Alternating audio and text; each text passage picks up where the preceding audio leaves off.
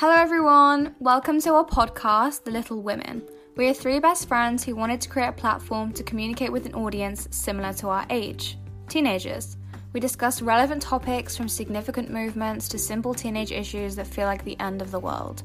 Be on the lookout for our special guest episodes to hear about all the different kinds of people who have taken their time to not only educate us, but also you guys, giving an endearing insight into their lives.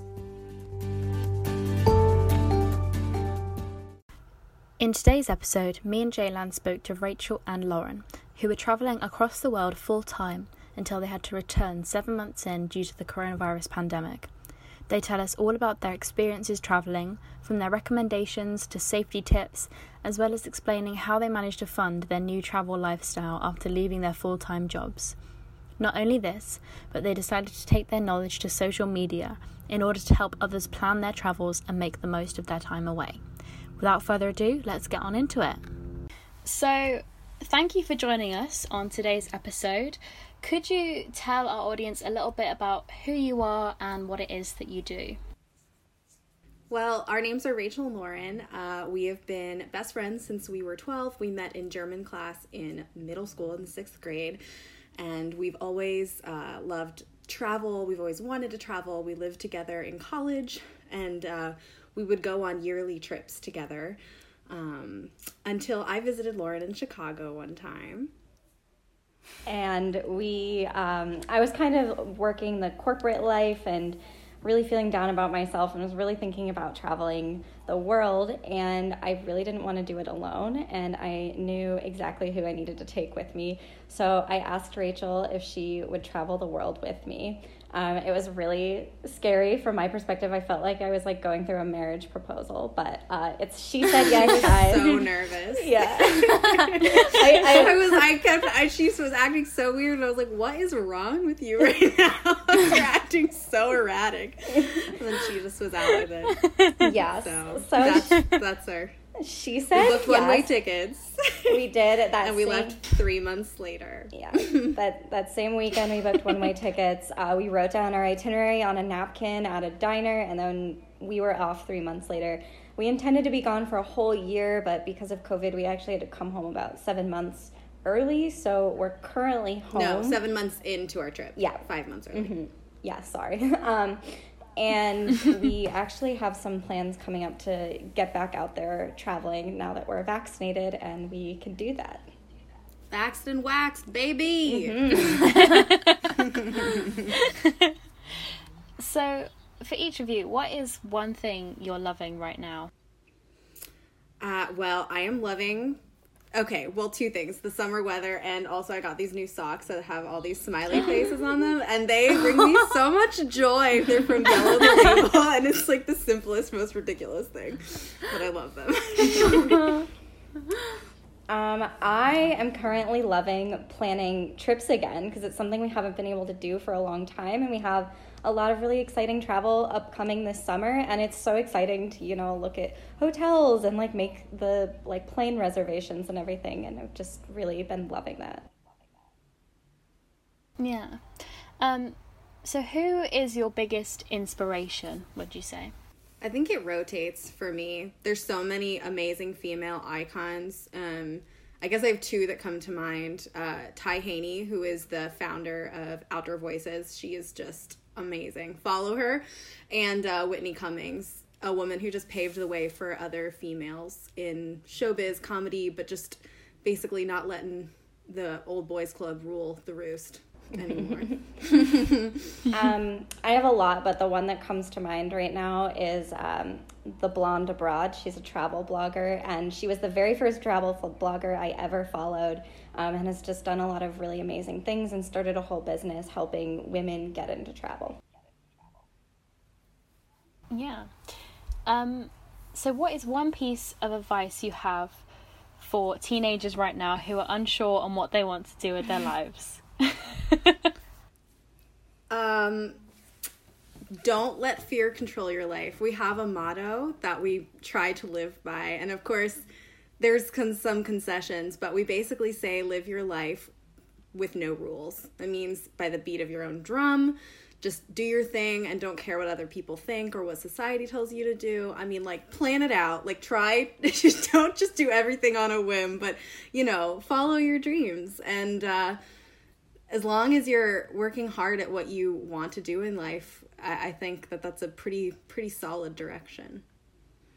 Cool. Uh, my answer to that question would be to take a year off and travel. I know it's a lot more common in the UK, but in the US, it's pretty uncommon to take a year off when you graduate high school. Most people just go directly into college or university, and I just think it's so beneficial for um, young people to get out there and travel. And honestly, if you're a teenager, like start planning that now. Like you know that can take a long a long time uh, to plan the the money, the finances, the direction where you're going, and all of that. So it's something you know I'd consider now. Well, you guys did really well considering we just threw those questions on you. So I love that advice. um, so you guys have both touched on how you met, but how did you know that you guys would be good traveling partners? Because I feel like you can get along with someone really well, but as soon as there's like a huge frantic situation of packing, traveling, going places, how did you guys know you'd work together? Well, we lived, we did live together. Um, and, you know, we just, I, I think we mesh well as roommates. We listen to each other's needs. Like we're both want the same things i think so that mm-hmm. i think that worked really well. We had the same goals. We have the same travel style which is really important. Like a lot of people might like travel but you have to be on the same page with what you want out of an experience. And we had also planned t- trips previously so i i think that that gave us a really good idea of what we both wanted. Basically, we both want the most at the lowest cost. so, um, all the experiences, adventure, we're into it. We love we love hiking, and we we just want you know to do to do the most cool, fun, adventurous things, um, and to make it work somehow. Yeah, and we listen to each other. Yeah, Ditto, ditto to that. I will say it's not all like rainbows and flowers. We definitely like bicker like an old married couple sometimes. Um, but I think because we've known each other so long and we've lived together, we kind of know each other's quirks, and I that makes it so much easier on the road. Yeah. So, before you both decided to travel full time, what did your lives look like? What were you up to? Uh, I was uh, managing a restaurant in our hometown, um, looking for a way to get me abroad, uh, some sort of new job or something. Um, so this was always something that was on my mind. Uh, my mind was not in Pennsylvania. It was how can I get away from this? yeah. yeah. So. Um, and you'd actually tried a few times. Mm-hmm. I did try. I did try yeah, you tried to go down to St. Thomas and a hurricane. The hurricanes hit. Struck. I don't know if you guys know about those oh. devastating two Cat 5 hurricanes came through the Caribbean. Um, so that kind of, I mean, poor little me and my plans really like it devastated their communities. It was awful. Um, yeah. Short story, I tried and, and it failed, but um, Lauren had a very glamorous life in Chicago. I did. I was living in Chicago with my boyfriend. I had worked really, really hard to get into the position that I was, and I quite literally had my dream job at a PR firm um, in Chicago, was working at like one of the main office buildings, um, lived in a beautiful apartment, and like life was good, but it just felt like something was missing, and I knew exactly what that thing was, and it was travel. Hmm. So would you say it was hard to give up, especially for that? Like, was it hard to give up that? Absolutely. One hundred percent. You're totally like, even though I wanted it so bad, you're going outside of your comfort zone, and you know everything that you've built your life up to to make yourself so comfortable and successful. Like, you're basically putting yourself in a situation where you're taking all of those safety nets away. Um, but Rachel and I talk about this a lot. I think the absolute hardest part of this entire journey is that first step yeah, mm. booking those yeah. first flights. And you have to do it. You have to do something that's concrete and like put money down on it, or else it's too easy to like, well, talk yourself out of it and be like, well, is it really a good idea? I can do this in a year from now. It's like, no. I mean, you have to plan it financially and everything, but I mean, mm. no, we, no excuses. yeah. So, what were your major concerns before you kind of went on the road? Like, what were the main things you were worried about? Would you say? Um, uh, definitely. I mean, we we both got um, part-time remote work before we left so that was our number one concern was that we had because we uh, traveled doing a hybrid model of working 20 hours a week which is not as common a lot of people save up just a lot of money and then they just travel uh, and they don't really work which is great i mean it's a very viable model but it's not sustainable and we wanted to do something where we could work and continue to travel maybe as long as we wanted to um, so finding and keeping our part-time jobs and like uh, working, you know, across the world, that was definitely a huge concern. Um, we made it work. so, talking a bit more about the finances of traveling, um, you're saying you're working part time. Um, was there any other considerations you had to make um, in terms of you know, if you couldn't get work or if there was some sort of like obstacle, like language barriers, for example? Well, I don't. Th- I, I don't know what would have happened if one of us didn't get uh, a remote job. I, I I actually don't know the answer to that because we both happened to get them like really quickly. Um, but uh, we actually ha- we have a website. We have a, um, a blog post about how to um, afford long-term travel. And some of our tips are getting investing in a travel credit card that accrues points with every purchase you make so you can use them on flights and hotels. Um, that was a huge thing for us. Um, monthly airbnbs game changer. Like we we always use this example of we had we rented a house in Tuscany for a month for four hundred and forty dollars, and then we no split way. that for a month. So like, yeah. wow. you know, yeah, it's it's kind of like our our like something that feels illegal to know. Yeah. I actually consecutively spend more money monthly in the United States than I ever did abroad. Um, yeah. Other than that, barriers, I don't think we really had many issues with language barriers. If you download the Google Translate uh, language of where you're going, you can literally talk into Google Translate and it'll speak whatever language you put into it, and that has been what or was a huge help for us. Um, yeah, other than that, I guess the only barriers and challenges we faced were COVID itself. Oh, yeah, COVID was the unexpected barrier that, that really uh, derailed some things. mm. I mean, I don't know if this is a weird question, but even though obviously you had Google Translate, did you guys ever feel quite anxious about having to talk to people in their language and worried that they wouldn't be able to understand you? Because stuff like that makes me quite nervous. Body language is a huge thing. I think in most cases, even if they don't speak English, and in a lot of areas where if there's a lot of tourism, mm-hmm. you're going to find somebody who speaks English for the most part. But people really like want to understand you. Like we we would sit at these little restaurants on the side of the road in Vietnam and they were like little children's uh plastic tables and chairs like stools and we would eat our our dinner or whatever they didn't speak any english but they they knew what we wanted they were like willing to like work with us they'd like hold up a bottle and be like yes or no you know like, they, they want to communicate with you somehow like most people yeah. are pretty pretty willing to to make it work as long as you are i mean the worst thing is to be a stupid yeah. english speaking person and expect people just to to mm. speak english yeah. Yeah.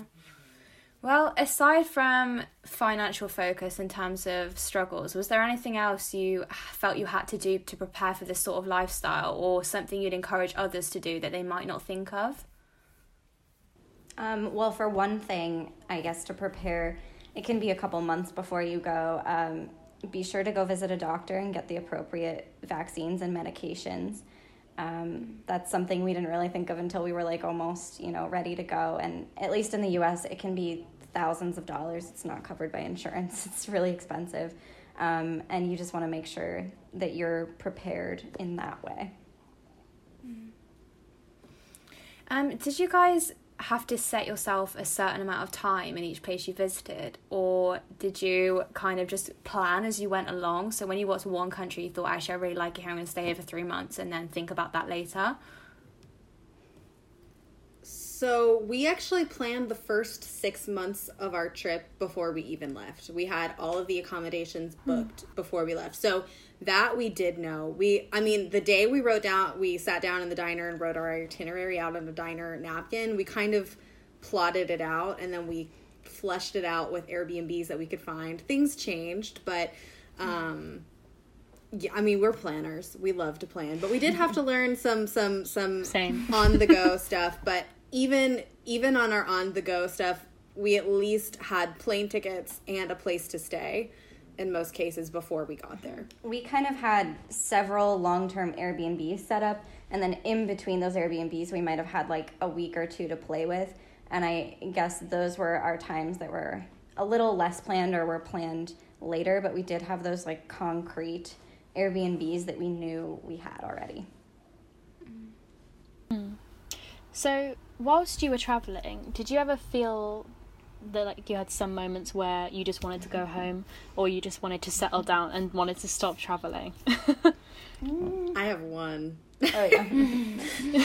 and that's when we got into a motorbike accident in Bali and we had to go to oh. the hospital there and I had to get stitches in my knee and there was a moment that I was like I wish I was in at home in an American hospital and I wish my mom was here um, yeah but it was pretty brief but it there was a moment um I actually never really wanted to go home I I personally never like had those moments I was actually like very, very, very devastated to learn um, that we were going to have to come home because of COVID. I definitely cried. I was very upset. mm. Yeah. So, could you talk a bit more about how COVID and the pandemic kind of stopped your travels? Of course. So, we were in um, Vietnam on a boat cruise in Ha Long Bay, and we were actually um, on the boat and on an island for three days. And when we got back to the shore, our phones just reached service, and we were getting all these text messages asking if we were okay because we were in Vietnam, which is quite close to China. And our parents, our grandparents, our friends, whoever were texting us saying, Oh my gosh, did you hear about the coronavirus? Are you coming home? What are you doing? Um, and at first, I think the only thing we really had to compare it to was SARS um, and yeah, it didn't even have a name yet. No, it did not have a name. We only could compare it to SARS, and if you know anything about SARS, it was quite mm. deadly. It's something I, I'm not going to give you the statistic because I don't know it off the top of my head. But being infected with SARS like could very much be a death sentence. Not that COVID isn't, but it's it's very deadly. It's uh, a large percentage of people who get it die. Um, so we were quite scared. And uh, Chinese New hmm. Year was right around the corner, and they actually celebrate uh, Chinese New Year, the Lunar New Year, uh, throughout all of Asia. In Vietnam, it's called Tet, it's just the Lunar New Year. And a lot of Chinese people travel for the Lunar New Year, specifically to Vietnam. So um, we were going to go to some celebrations, and we were quite scared to go enter crowds, knowing that um, you know p- people from China were potentially coming there and potentially were carrying it. Uh, we did go anyways, and we were absolutely fine. We continued to travel for several months. It was always, to be honest, for the first couple months, kind of like a joke. Like it was there, um, but no one was really that concerned about it. Um, we really barely wore masks in the airport. Like it just wasn't really a thing. Um, no one was. I mean, no. nobody understood what it was doing, and there was a mixed information coming out of China. So we thought we were like, oh, we're young and healthy, and this is what everybody thought. And all the backpacker community in, in Asia, um, we're like, oh, we're we're fine, which of course we know now is not true. Um, but by the time we got to India, um, the hostel started requiring uh, paperwork from the airport saying that your temperature has been taken and you were cleared for COVID. And i think that was kind of the first like oh you know this something's happening. This isn't mm. good. But we continued our journey and we intended to go to new zealand and australia. And as you know new zealand and australia closed their borders very quickly. And at that time it's really hard to explain now but at the time it seemed like south america was the best option. In in the news of the world, there were virtually no cases in South America. No one was concerned with COVID. So we decided to make a jump over to Argentina. And the U.S. was bad at that point. So we Yeah. were like, well, we're not going back to the U.S. where it's even worse if this is like this huge concern. And we're like, mm-hmm. this whole thing will mm-hmm. blow over in like a month or two. We'll just get mm-hmm. another monthly Airbnb and, you know, we'll go hiking and w- we'll resume our travels the way they were supposed to be. Yeah. Five days into being in Chile, we left. had to come home. It was it was pretty it was pretty abrupt. Unfortunately, we had made our way 10 hours by bus down to a small town in Chile and planned to be there for a month and had to find our way all the way back to the US, which was not fun. It was it was a mad dash. It was a mad dash. Yeah. It's insane. It sounds like something straight out of a movie. And I remember as well, like, no one took it seriously. So it was hard to know what to do because I'm sat here surprised you guys kept traveling. But obviously, at the time, I remember I heard about it and then I went and had my 18th birthday party. and it's like, Well, like our, our our whole thing now, like we would never condone international travel. I mean, now we have the vaccination, so it's things are starting to look differently. Yeah. But like, you know, it, once we came home, we were like, you know, if you we looked at you funny if you were like, yeah, I'm traveling, you know, I'm going to Mexico and stuff like that. We're like, yeah. out of curiosity, how long do you guys think it would be until you start traveling again? Well, we're it's coming up. Um, we have some U.S. travel planned for next month, actually, but um, middle of July we are going to Mexico for a whole month, um, and we're really excited about it. Well, as to young women traveling, how do you guys make sure that you stay safe? It's a great question. Um, We I get can it. answer it. um, so we like to say um, a lot of people will tell you not to travel to specific countries because they're not safe for women, and we think that's not actu- accurate. And there are some places that you just need to think five steps ahead. Uh, for example, when you book a flight and book accommodations, if you're in a place that's maybe known for not being so great to women, how are you getting from the airport to the hotel or hostel? Like, how can you ensure that you have a safe ride there? So, I think you can absolutely go to these places and stay safe, but you just have to be thinking five steps ahead constantly.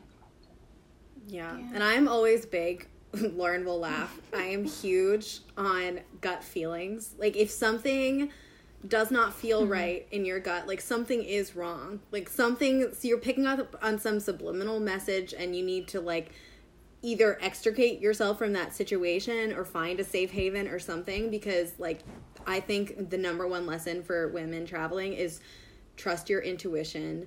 Um, you know yourself better than anyone. Um, and you know, like you can do everything to keep yourself safe. I mean, we carried something called a door jammer with us so that we could basically keep our door closed, uh, even if somebody had a key from the other side or broke in or whatever, it wouldn't open.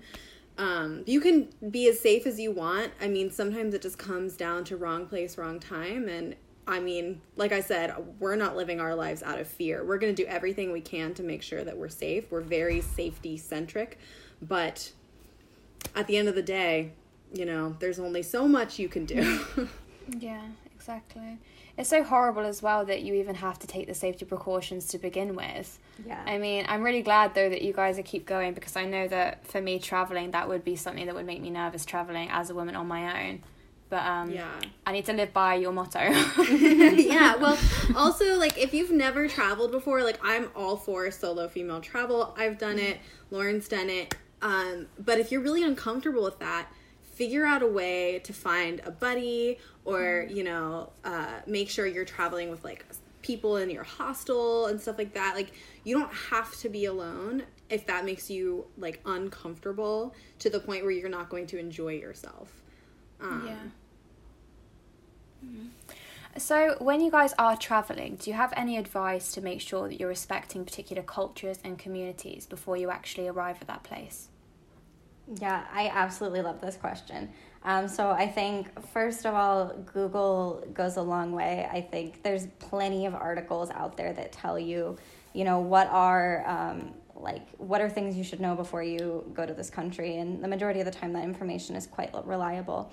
And i think once you're actually on the ground whether you're staying at an Airbnb, a hotel, or a hostel, I think in some way, shape, or form, you'll have access to a local, whether it be someone who works in the hostel or your Airbnb host, and just like ask them, are you know, is there any considerations that I should know coming here as a foreigner? I think taking their word over anyone else's will be best, and there are just some things you know that you'll you'll just have to accept. For example a lot of places we've been you're required to wear specific dress to go into you know different religious places. And um, basically i guess my advice is never to like scoff at it. Just do exactly what they say because your it's not your home it's their home and you're um, just there as an observer and need to respect it and they normally make it fairly obvious like they're not trying to like play me tricks or make it like a secret. Like they're normally like this is what you have to do, and they normally have like rentals or like in um, Bali they'll have rental sarongs, um, and they make it. They've got signs like you can't do this or yeah. you can do this. Yeah. Um, um, hmm. Big tip: would highly recommend buying an oversized scarf if you're going to Asia. I guess it's important in Europe too, but a lot of places require you to either cover your shoulders or your knees. Uh, you know, same goes for like Europe and churches and yeah. whatnot. So I think pack is, a midi dress. Yeah, yeah. I think mm. that is huge. Yeah. Mm. What would you say has been maybe the biggest culture shock for you, or the place that you visited has maybe been so different to what you've ever experienced before? Hmm. Lauren may have a different Sorry, answer. That wasn't the plan. I think for me, and we were lucky because we eased into Asia. I'd never been to Asia before this trip, so we went to Bali, which is kind of like they make it really easy for Westerners. They basically cater to all your needs, and then we went to Vietnam after that, and. I think if we hadn't had that step, I would have been really, really shocked in, in Vietnam because uh, they cook meals on the side of the road. like, I mean, it's amazing. I love it. Like I, I, I'm so, I just love it so much. I miss it all the time. But you know, it's very strange and not a lot of people mm. speak english unless um, you're specifically going to like a tourism type business yeah. um, most of them mm-hmm. don't but they're willing to work with you i mean it's just very different yeah yeah i think um, the whole country of india is a huge culture oh, shock yeah. no matter how traveled you are it is just like completely different from anywhere i've ever been It's very chaotic. Um, I personally was really worried because I don't love spicy food. But I, in my experience, um, I never had anything that was too spicy. I think they, um, you know, see people who look like us walk in and maybe don't put as much spice in the dishes that they're giving us. but it's funny because I kept asking for spice and they wouldn't give it to me. but we were in the north, we weren't in the south, and we hear that the south is spicier. So, mm-hmm. oh, um, right. But yeah, yeah. India. I f- almost forgot about India. it was a huge culture shock. They ride horses in the middle of the street, and there's like cows grazing. I mean, everything you've heard about India that's similar to that is totally true. right. Yeah. um. So we found you on TikTok. So, what made you want to bring your experiences and knowledge to social media to educate others? Well, we were really lucky that we had each other, you know, to to basically um, learn these things with each other, and also we realized how difficult it, it is in some cases for women to pursue solo female travel or adventure travel, mm-hmm. and so basically we just want to like get our knowledge out there to help other women who want to do the same thing because we know from experience that it's not always easy and that oftentimes you're underestimated or told not to do it um, especially americans it's different in the uk but americans just don't travel and um, and they definitely don't travel like what we did i mean that's uh, i don't know anybody else like very personally that's done what we did uh, and that's not to toot our own horn. I like want there to be more of us. Um, so that's why we do what we mm. do. Yeah. So, do you have a traveling highlight or memory that sticks out that you could tell us oh, about? so many. yeah. Okay, I'll I'll give one and yeah. I'll let Rachel give one if that works. Um, okay, I'll go with one that um, I actually did by myself. Rachel went home for Christmas, and I decided to go to the Flores, which is an island region uh, in Indonesia. And I went on a solo uh, boat cruise with like 20 other people. I think there was one American on the boat, and that was it. Everyone else was from all around the world. Um, and it was just a small wooden boat, and we slept on, you know, uh, mattresses in the middle of this wooden boat in the middle of the ocean. And it was just like totally magical. Um, we got to see Komodo dragons and um, go see pink sand beaches and just experience all these incredible things. And it was just so cool to have that experience with a group of strangers on Christmas in the middle of the ocean. I, I just loved it. Mm. Uh, I'm so indecisive. I hate choosing things because they're like they. I, I really hate pitting themselves or against each other, or comparing them. But I will choose one. Um, we did the Ha Loop in Vietnam, and I've never done anything like it before. Um, and it's just the epitome of adventure. You're on well we got what they're called easy riders so we did not drive ourselves we were on the back of a motorcycle with a vietnamese tour guide which if i would say 100% it's the way to go. Um, but uh, it was it's just the mo- it was just the most incredible thing. You're in this rural area of vietnam where there's these tribal villages and the way of life is just so different. Even from like the city in vietnam it's like you know what it would have been 30 years ago it's untouched. It's it was just incredible. And it was like a three day motorcycle loop. So um it was quite the journey yeah. Well you're not gonna like my next question either what's been your it's okay i know it's coming. Where has been your favorite place to visit so far? Lauren can i go first? Yes. Because I don't want you to take it because I already have the idea and I already hate these questions. So I'll say the most unique place uh, we went and the place that I think we looked forward to the most was uh, a country called Bhutan. Um, and it's also coincidentally the most expensive destination because you are forced to go through a tourism agency, um, which is really not that expensive considering what other people spend for vacations. But for us, because we were traveling full time, it was a lot of money. Mm-hmm. Um, but uh, it's such a beautiful country. The the tourism is like completely controlled by the country, and you have they only give out so many visas, so you don't have to worry about contributing to over tourism or overuse. And it's just a beautiful um, country. They've got uh, monastery or uh, Buddhist monasteries, and they still have a royal family.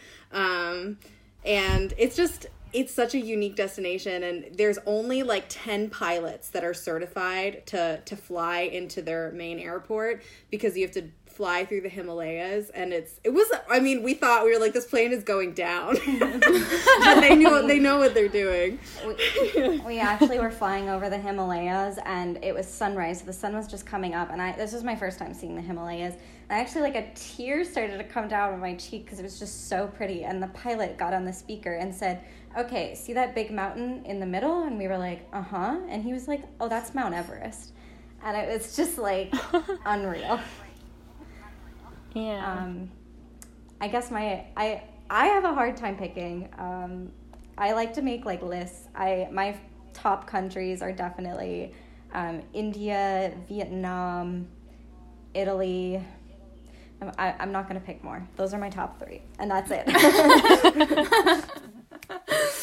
um, have there been any places where you found some like hidden gems? So something that's like super cool, or like a location that no one ever really talks about? All over. All over these places exist. It's just if you do enough research you're gonna uncover something. I mean mm. uh, which we have some recommendations for finding them. I mean because there's too many hidden gems to list. Um, i mean if you go to a mm. country that's a little bit less touristed you're gonna find more of them um, but uh, Lauren always goes to her Facebook groups. Um, she's a she's big into Facebook groups. Meanwhile, I have got like 200 tabs open with different blog posts trying to like cross reference the you know the places it's i think it really comes down to research and then just talking to people um hostels are great too I sit at a hostel bar for an hour and I guarantee you will find something. Like someone even will if tell you don't something. stay there Yeah. Just they most they they all have bars yeah. Um, so how do you guys, speaking of like, you know, make sure you're going to less touristy places, how do you guys find the best places to go to that aren't popular tourist destinations? Um, I think, as we said, like Facebook groups are a big one uh, for me. Um, blog posts, honestly, I think Instagram is a great resource too. If you look up like hashtags on Instagram or follow different bloggers, I know we both use the save function on Instagram and we have like folders of things saved from different places that we want to go. So then when we go book that trip, we'll just open up that folder and you can see all of the beautiful places with a picture um, and just click on it and find the location and see if it's feasible for your trip. And I also think it's really hard for us to answer this question um, completely because we're so saturated in the uh, travel community. So we see things come up a lot, but to like the ordinary person, they may not know about it at all. But you know, like we see it, we see it all the time because that's we're so involved. So I have to kind of extricate myself from that sometimes and be like, wait, I actually don't think this is as popular as we think it is or like you know as as well touristed. But i also want to say that the touristy places are often touristy for a reason. And it's not to say um like that they it won't be mad crowds and it might be a little bit claustrophobic but i would say way why you might not be wanting to go to that place um we normally do go to the the big places as well um as long as it has some sort of like significance like that that photo op in tulum it's a no from us. I I hope everybody who's listening knows what I'm talking about, but it's just so absurd. I don't. It's just like an Instagram park, from what I understand. But somewhere like the Taj Mahal, worth it. Like go to the Taj Mahal. Yeah. Go at sunrise because there's less people. Although there were still a ton of people when we went at sunrise. But we, we actually have a friend who spent like six months in India and he was leaving as we got there and he had not gone to the Taj Mahal during his whole six months in India. Just nuts. Uh, do you guys, because you said like everything's so saturated right now, like everywhere I see, everything seems so, so expensive.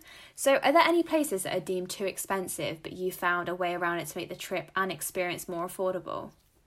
Sure, yeah. I think monthly Airbnbs are a big save. Uh, like we said, like I wouldn't classify Italy as an entirely cheap place to go, but to find an Airbnb that cheap cuts out all of your accommodation costs. Then you just have to worry about getting around and food, really. Um, so I you think could make it cheaper. yeah. Yeah, we, we're big proponents of you can always make it cheaper. And we were very big in planning and not sacrificing anything. So if we found a place um, that we thought was a bit too expensive, we might just choose to spend a little bit less time there. Yeah. And I mean it's it's the the other thing that uh we've seen and we did actually do uh, a 2 week stint is something called WWOOFing. It's the worldwide opportunities for organic farming. Don't quote me on that exact uh, wording, but uh, it's basically where you go, you help out on an organic farm. Um, they feed you, they put you up, but you're not working about like part time in most cases, uh, not in our case. Um, and then you get time off to go explore the area. And I know this is a way that a lot of people travel in more expensive places for a lot cheaper. Um, and each country has their own WWOOF organization there's definitely some countries that make it easier there's um, to, to find a place and have like almost a review system um, but beyond that I, I think there is a base level cost that you like cannot get cheaper than um, in some of these expect expensive places. So like what lauren said just spend less time there. It's not that you cut it out altogether. It's just and then you spend more time in the cheaper countries. And that's pretty much what we did. Um Yeah. Yeah. Going back to the the kind of tourist destinations, has there has there been anywhere you've been that's super popular that you were underwhelmed by that you didn't think was as good as the photos? yeah, um, a few. I guess to kick it off, um, we'll start with in Bali. There's a very famous temple. Pictures all over Instagram of this beautiful temple overlooking the mountains with a reflective lake uh, behind you. Um, and we wanted to go. We got there. The temple itself is very beautiful. But the photo, there's no lake. There's a guy who will take pictures for you who holds a mirror in front of his phone to create a reflection. And um, the wait times, because there's so many people there, we waited over an hour to get a photo. We was like photo. two hours, yeah. Yeah, it was like a ridiculously long time. And the joke is on Instagram and Instagrammers because the rest of I mean it's a be- it's it's a photo destination for a reason. It is beautiful and it has really large spiritual significance for the um Balinese Hindus, but the entire mountain, it there's like several temples that are very cool and you walk around and see them, but most people don't walk around to see the other temples. Um so it's worth it to go, but maybe don't wait for the picture. yeah. Um, another one that comes to mind too. Um, the thing itself is very cool. Um, we did spend some time in Cambodia and went to Angkor Wat. Um, Angkor Wat itself we think is very cool, but the surrounding area and everything else about the experience, it, it's terrible. It, um, Siem Reap is just a party town. It was it was built just for Westerners to come do Angkor Wat, come home, party. Like it's like Cancun, but hmm. I mean I can't. Angkor Wat is so cool. But, Siem Reap is just there's no other reason. yeah, we were like we should have just spent a day there and left and gone down to the islands or something. I I would not have spent more time there. I think. I think I remember we struggled to find Cambodian food. We really wanted to eat Cambodian food and we like could not find it. And they were like margaritas. Oh, yeah, I'm like, I guess.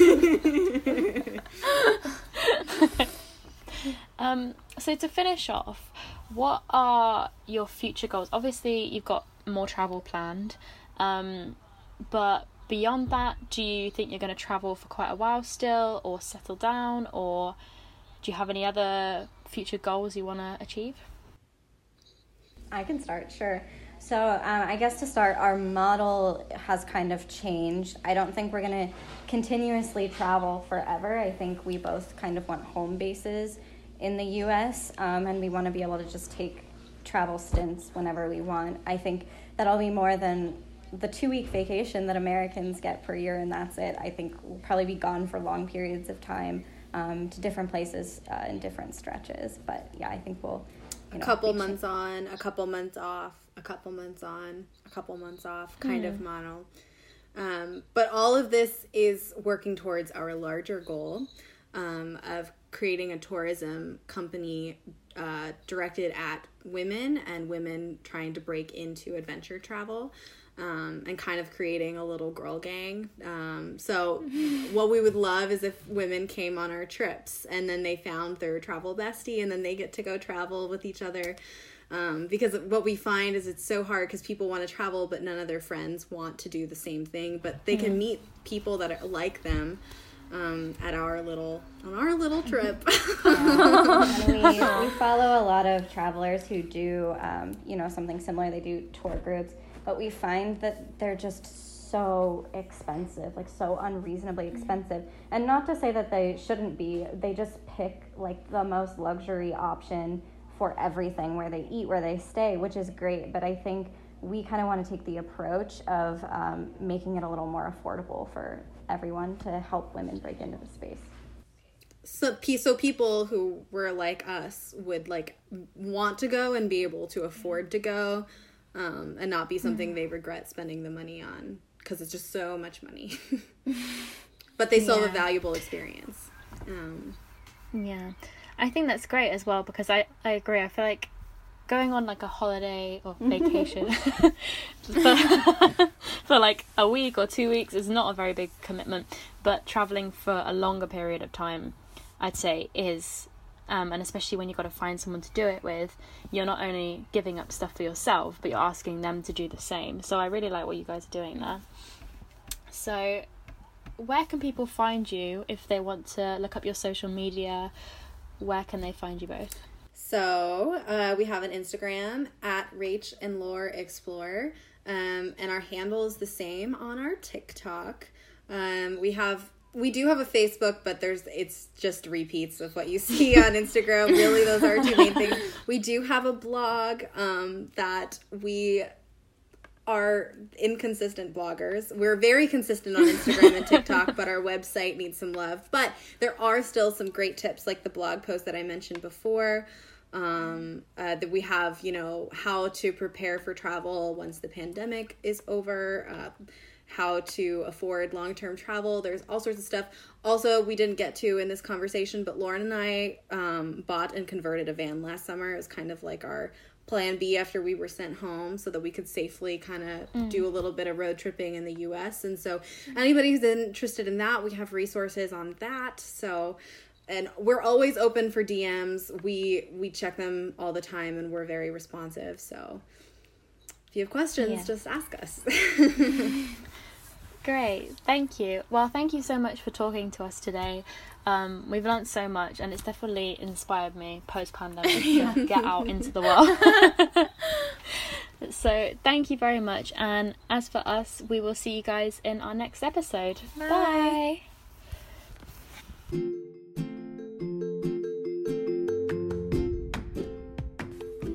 Thank you guys for listening to today's episode.